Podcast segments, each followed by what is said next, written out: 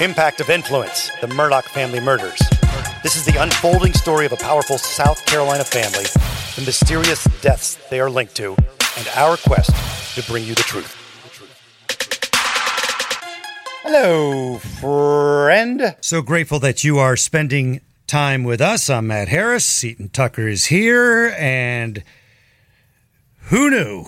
The Murdaugh case, when we began this thing back in June of 2022? I know. I believe it's hard to think back. Hard. Yes, when it was just 10 days, perhaps, after the murders of Maggie and Paul Murdaugh that we began this podcast, not really knowing what we were doing. And now we may have another trial. We'll get into that in a moment. But first, they can get on Facebook and look up Impact of Influence. They can go to Matt Harris Podcast at gmail.com. I'm very slow at responding to email, but I'll try to get back to you when I can, because things just got crazy again. Seaton and I recorded a podcast and then got in our vehicles and drove down to Columbia. And I think before we even get into this possible retrial, a lot of people who listen aren't familiar with the geographical situation of South Carolina. So we live near Charlotte, North Carolina. Charlotte is about an hour and a half from Columbia. And then from Columbia to Charleston, it's another hour and a half, 2 hours. And from Columbia to Walterboro, what's that? Something like that. I've never driven it straight from Columbia. I always take kind of back roads, so I'm not totally sure. But Columbia is the capital of South Carolina, and that's why a lot of the press conferences and such are there, and that's where Dick Harpootlian, who's a state senator, has his office. That's where all the prosecution, the attorney general's office, that is there. So it's all in Columbia. It's in Walterboro and Moselle and the properties we talk about. That's all called the Low Country. Right, and this press conference that was held yesterday was in front of the Court of Appeals, which is in Columbia. Yeah, we've been hearing this buzz for a bit. Let's start with Dick Harpootlian and Jim Griffin's opening statement. Today, Jim Griffin and I filed a petition based on newly discovered evidence with the South Carolina Court of Appeals to stay Alec Murdaugh's appeal while a hearing is held on a motion for a new trial. Concurrently, we've sent a request to the South Carolina U.S. Attorney to open a federal investigation into the violation of Alec Murdaugh's civil rights. The allegations in the petition filed today speak for themselves, but we believe they explain a number of peculiarities in the 6-week trial. We request that SLED stand down on initiating any investigation of these allegations, since they are heavily invested in maintaining Alec's convictions. We suggest they wait for the Court of Appeals to rule and receive direction from the trial court. If the Court of Appeals remands the case for an evidentiary hearing, if the Court of Appeals remands the case for an evidentiary hearing, we would also request that those in the media and the public respect the privacy of those in filing. Jim and I want to thank those on our team who stand behind us and have worked tirelessly to ferret out the truth. Alec Murdaugh maintained and still maintains his innocence in the murder of Maggie and Paul, and believes the truth will ultimately prevail. Jim? The right to a jury trial is a fundamental principle of our justice system. Jurors must be free from outside influences and must decide the case solely on the evidence presented in the courtroom, subject to the rules of evidence, subject to the rules of the court, and, most importantly, subject to the crucible of cross-examination that's guaranteed by the Sixth Amendment to the Constitution, and that is the right to confront witnesses. When jurors receive private communications outside the confines of a public courtroom, the Sixth Amendment is violated and numerous other constitutional rights are violated. And that's not Jim Griffin on the law. That is the law of the land.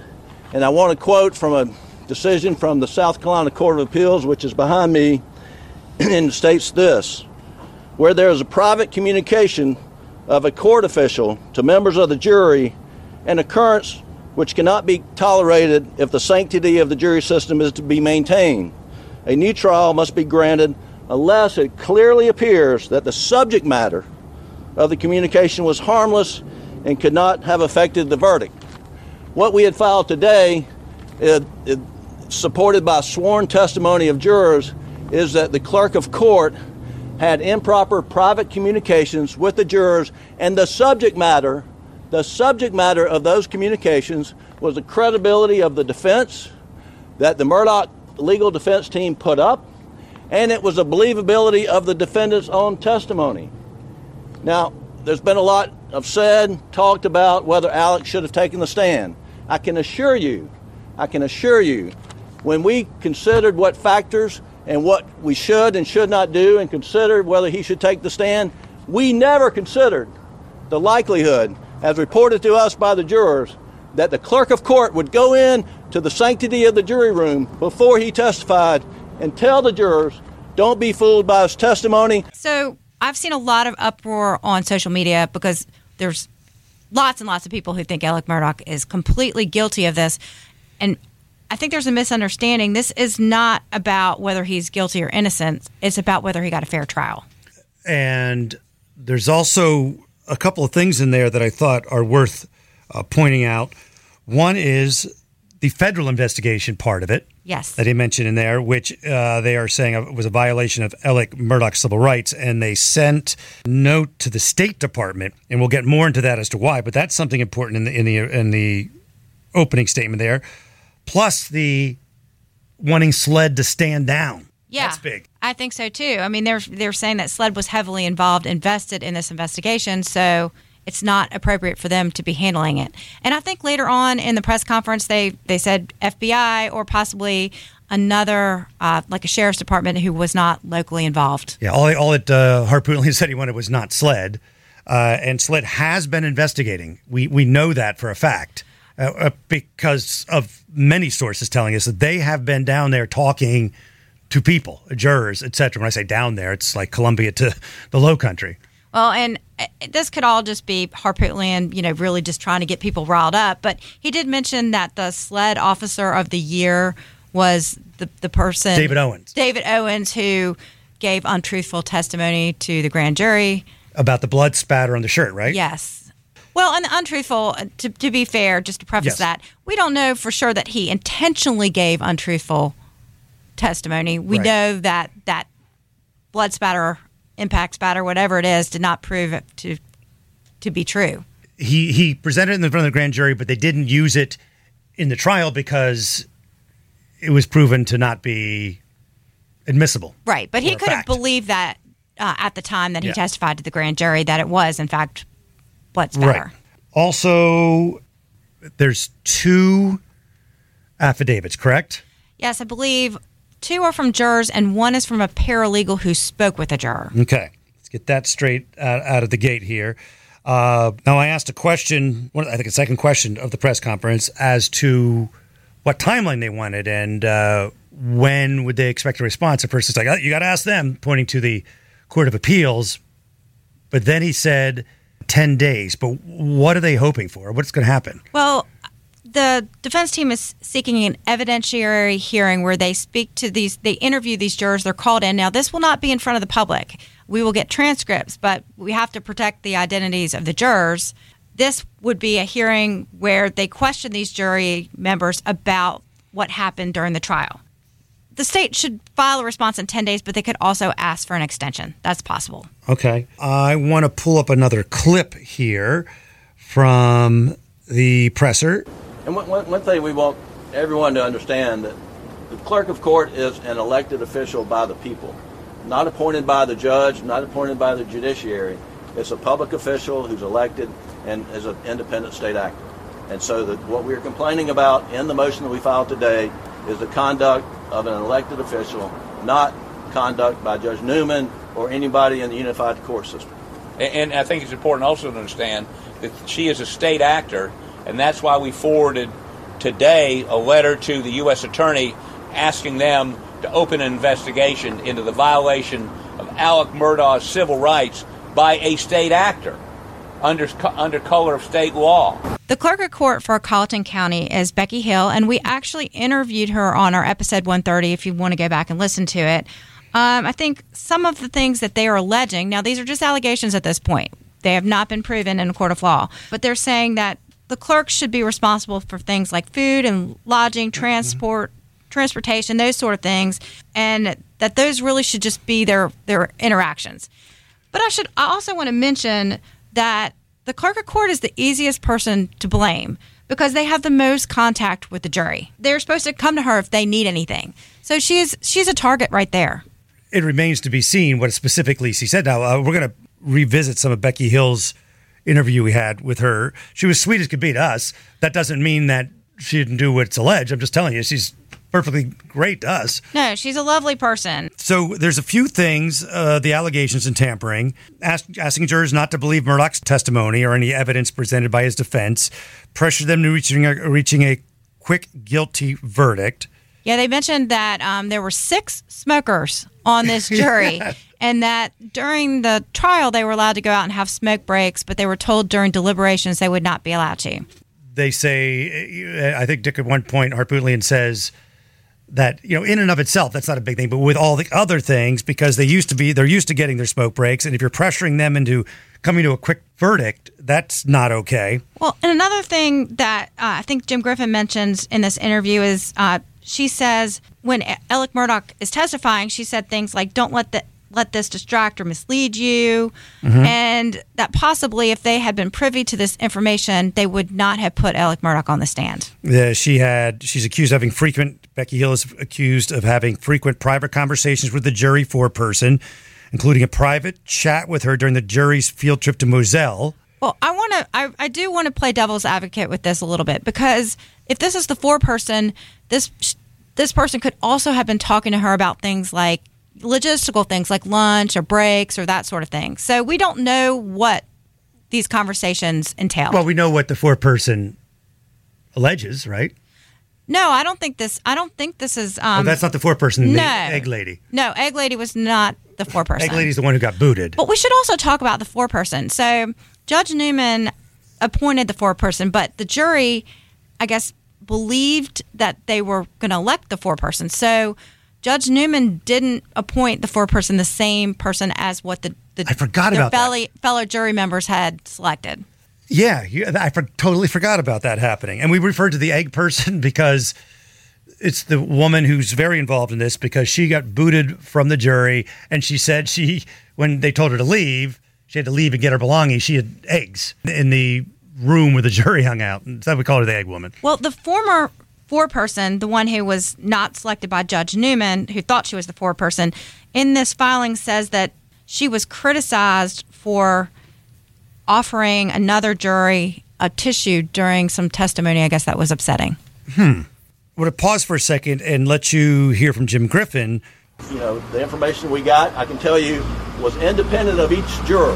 The first juror we talked to, we got information about Ms. Hill saying, don't be fooled. And then the second juror, independent of the first juror, says the same thing, and the third juror, independent of the other two, say the same thing. And so we're very confident that the information is accurate. I think what's interesting to me, again, having done this for so long, is that once we had that initial contact with that first juror, we began going around. We had a list and literally on Sundays, knocking on jurors' doors, asking them to speak with us. Some of them wouldn't come out. Some of us told us never to come back, but some did, and some talked to us. Okay, so previously in this press conference, Dick Harpootlian says that I guess they were riding around Colleton County, dirt roads, knocking on doors. He's like, we're city boys. And that's when they got the Heisman. Yes, he said, we're city boys. We were on these dirt roads. I didn't even know these places existed. Right, which is weird. You're a state senator, Dick. Yeah. You might want to get on that. Take a little break and get you ready for some traveling you've got coming up, some international trip where you want to be able to at least get around, right? So you want to learn the language of the country that you're going to. You want to experience it with a little bit of knowledge going in, and you can get a lot of bit of knowledge when you use Rosetta Stone. It's the most trusted language learning program. It's available on desktop. It can also be used as an app on your phone or tablet. And Rosetta Stone teaches through immersion. It's instead of memorizing and drilling vocabulary words, you learn by matching audio from native speakers to visuals.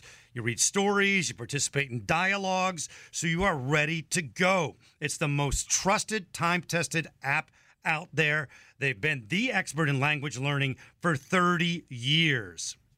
Buy Rosetta Stone now, and you never have to pay a renewal fee. Don't put off learning that language. There's no better time than right now to get started. For a very limited time, Impact of Influence listeners can get Rosetta Stone's lifetime membership for 40% off. That's 40% off unlimited access to 25 language courses for the rest of your life.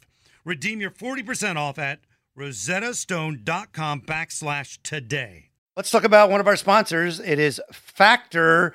You can eat stress-free this spring with Factor's delicious, ready-to-eat meals. Every fresh meal is never frozen and it is chef-crafted, dietitian-approved, including popular options like Calorie Smart, Keto, Protein Plus, and they are ready in just 2 minutes. Where did you have chili the other day? Delicious. And if you want gourmet meals, you can try meals that feature premium ingredients like filet mignon, shrimp, truffle butter, broccolini, asparagus. So head to factormeals.com/impact50 and use code impact50 to get 50% off your first box plus 20% off your next box. That code's impact50 at factormeals.com/impact50 to get 50% off your first box and 20% off your next box while your subscription is active. Impact50 at factormeals.com/impact50 to get 50% off your first box and 20% off your next box while your subscription is active. Hey, it's Kaylee Cuoco for Priceline. Ready to go to your happy place for a happy price? Well, why didn't you say so? Just download the Priceline app right now and save up to 60% on hotels. So whether it's Cousin Kevin's Kazoo Concert in Kansas City, go Kevin, or Becky's Bachelorette Bash in Bermuda, you never have to miss a trip ever again. So download the Priceline app today. Your savings are waiting. Go to your happy place for a happy price. Go to your happy price, Priceline. But and trying to, because they don't have subpoena power or anything like that. Nobody has to talk to these guys. They don't have to. But what to me was the most interesting thing about that clip was a lot of people started talking after Becky Hill's book came out. And I don't know exactly what it was about. I'm saying that book that pushed their buttons. Was it that she was going to attempt to make money? Yeah, I don't really know exactly why they were angry.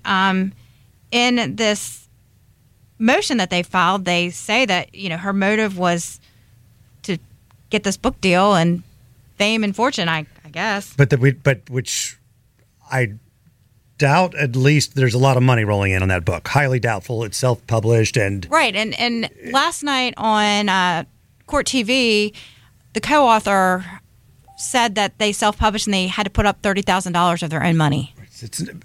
But however, I guess it doesn't really. The point is not whether she made money or not to the jurors. It's just they think she did. Maybe that's what it is, right?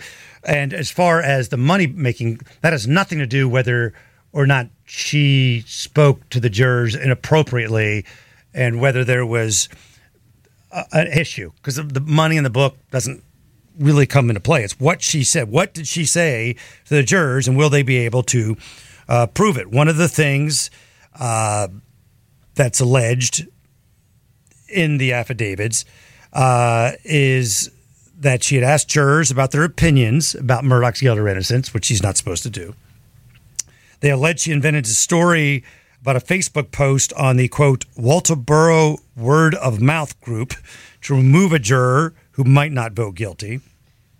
And that wasn't why that juror was removed. I guess She says that she sees this post and she tells Judge Newman about it.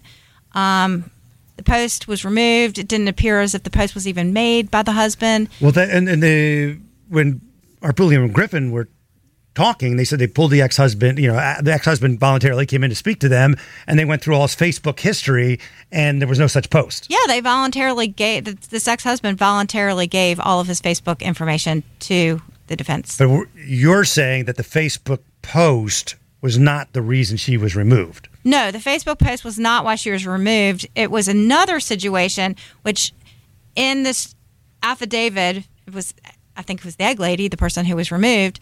She says that she owned some property and there was a refrigerator. It's a rental property. Yeah, rental property. And there's a refrigerator being delivered. She delivered the refrigerator.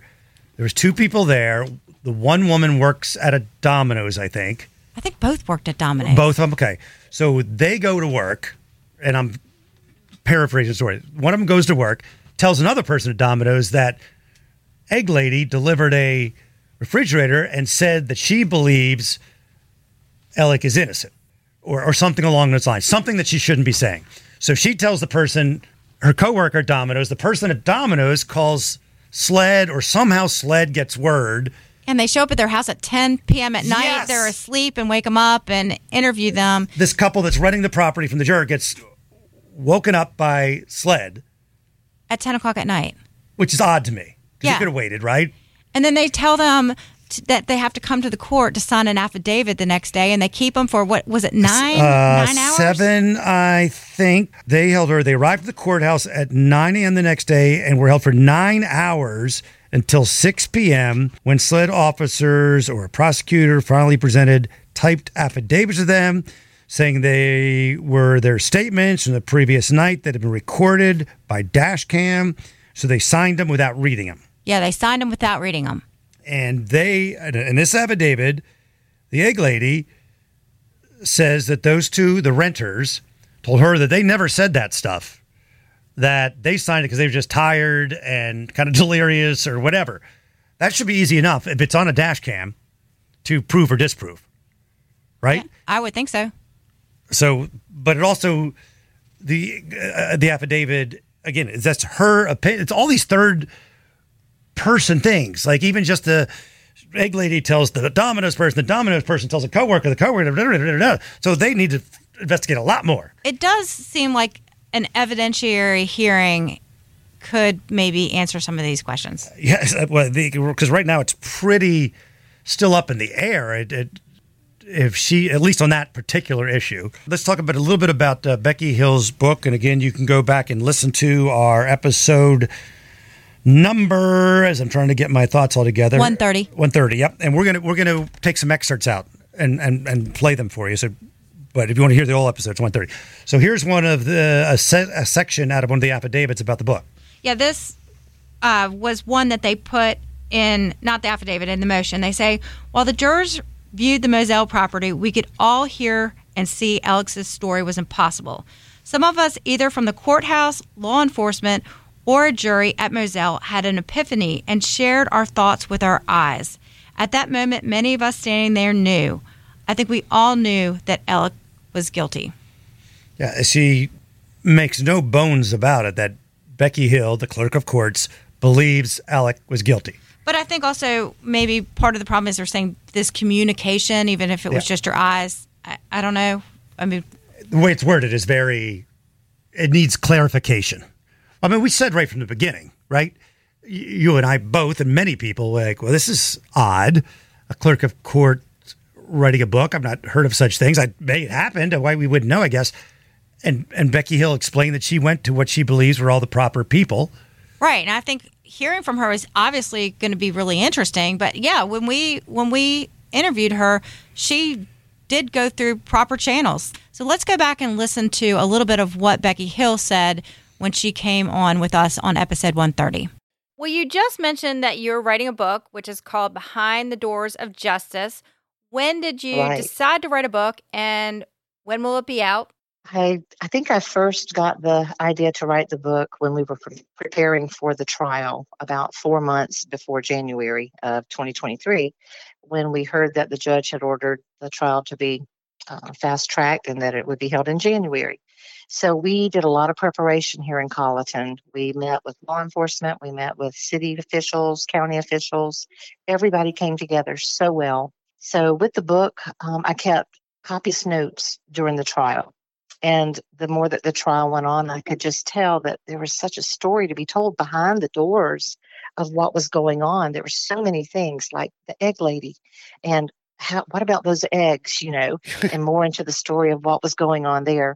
So many things with the judge, with the people that came in the crowds meeting at 3:30 in the morning sometimes, and different things that went on with the media.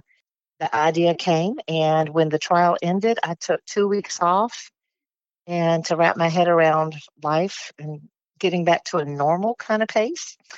And on the third week, I said, I really need to put this into writing. And that's when it happened. I connected with Neil Gordon, who lives in Augusta with his wife, Melissa, who's a photographer. And she had been to Colleton, and I met her on like the second to the last day of the trial. She and I immediately bonded. We connected about that third week in March, and the idea for the book became born. And I wrote furiously from the end of March until June, probably June the 1st. Now, when you decided to write this book and you started to tell people that you're writing this book, how did the fellow court employees or attorneys or judges, or what was the feedback from the community within that courthouse about you writing this book? Everybody wanted to know if they were going to be in it. But it was overwhelming. I'd say it was overwhelming, encouraging. And I've had a few friends, a few judges, a few attorneys who were just cautious about being an elected official and writing a book like this while an appeal is still in the process of being in the courts. Right. And so I've had to get authority from my South Carolina Supreme Court Justice, Donald Beatty, which he has given. I've gone before the ethics committee, and I have something in writing from them that has told me that they allow this under certain conditions in which I have to follow. Okay. And so I've reached out to other people that are elected officials and talked to them about the way they handled it as well. So I'm trying to be very, very cautious and doing the right thing about putting things in my book that are allowed and what's not allowed. Let's get to Alec Murdaugh. So how often did you interact with him? Well, on a daily basis, every time he would come into the courtroom every morning, he still addressed me as, "Good morning, Miss Becky. How are you?" Now, you've known him. Did you know him before this? I did. I worked with him professionally as a court reporter, and I worked with him, you know, when he's an attorney coming into Colleton, even being in other places around the state. You know, we would get pleadings and stuff from the law firm. So I've known him for quite a while. Are you allowed to talk about his demeanor? What was his demeanor during the trial, and did it change as you got closer to the end? Explain the vibe you got from Alec. In the beginning, I think he was very jovial. He was very, almost like he was an attorney there representing another defendant. And then it began to get very, how would you say it? Very tense. The air got a little tighter when the prosecution brought out the fact that the Snapchat video gave a different story than what he was telling. Yeah. And as the trial went on, things became more tense, and not a whole lot of talking, and especially the ending days. It was very tough. Just the courtroom was filled with a lot of emotion. Mm. You were the person who read the guilty verdict, and I was in the courtroom at this. It was really surreal. How was that for you? Well, I it didn't hit me until I knew the jury had a verdict, and then I thought, oh my goodness.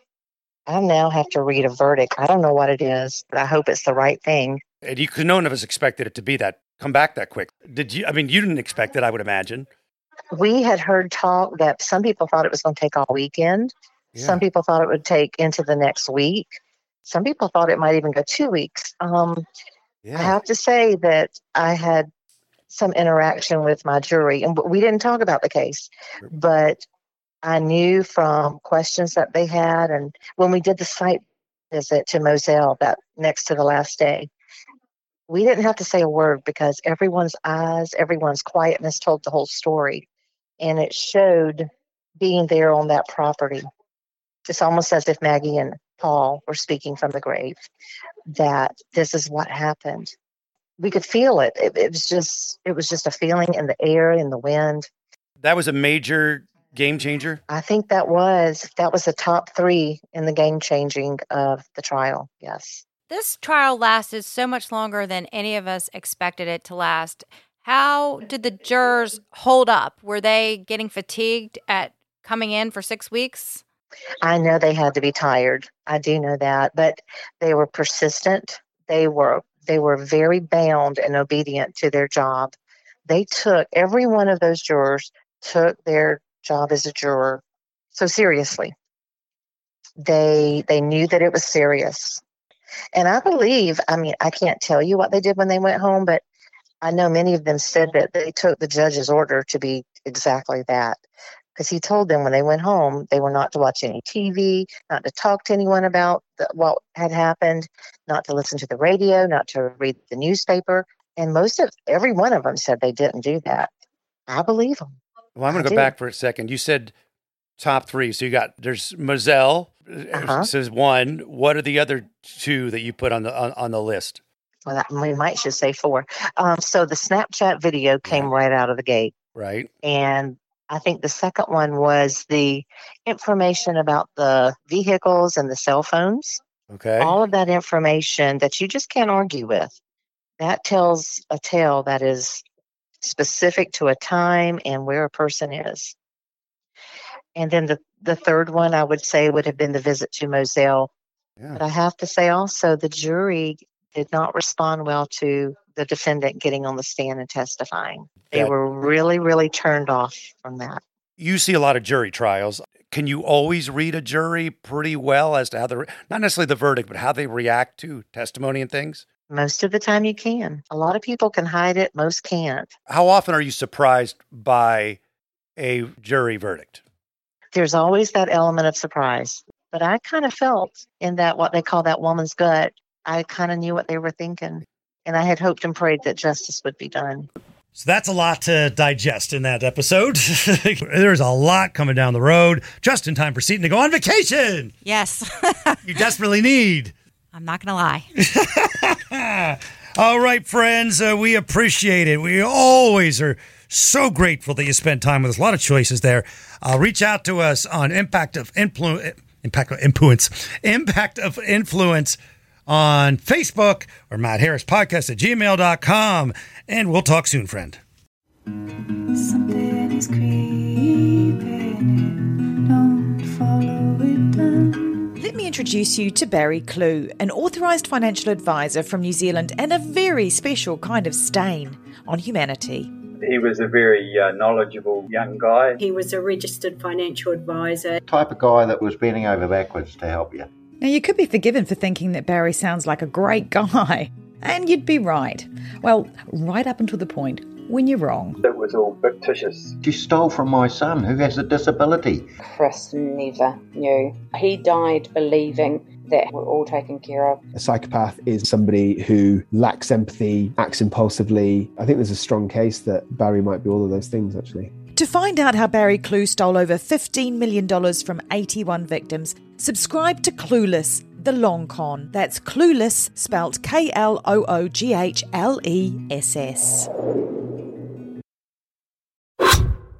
So when the scammer uses the hypnotic method of building rapport, then they create dysfunctional, delusional reality. That's how a scam begins, convincing the mark that it makes perfect sense to hand over their money to a con artist. The Scams and Cons podcast tells you how scams are run. You'll hear how people are convinced to buy fake art, buy machines that print money, or steal your house. I get a phone call from my wife, and she let me know that they had decided to move all our stuff out. I could no longer do anything about it except go through an eviction. And you'll hear it from the experts, people who run the cons. So we go to your bank, you go in and get $6,000 cash, give us each $3,000, we give you this, you go home, and what you find out is cut up newspaper. It's fun to know how the trick is done, and that's what Scams and Cons is all about. Listen at scamsandcons.com or wherever fine podcasts are found.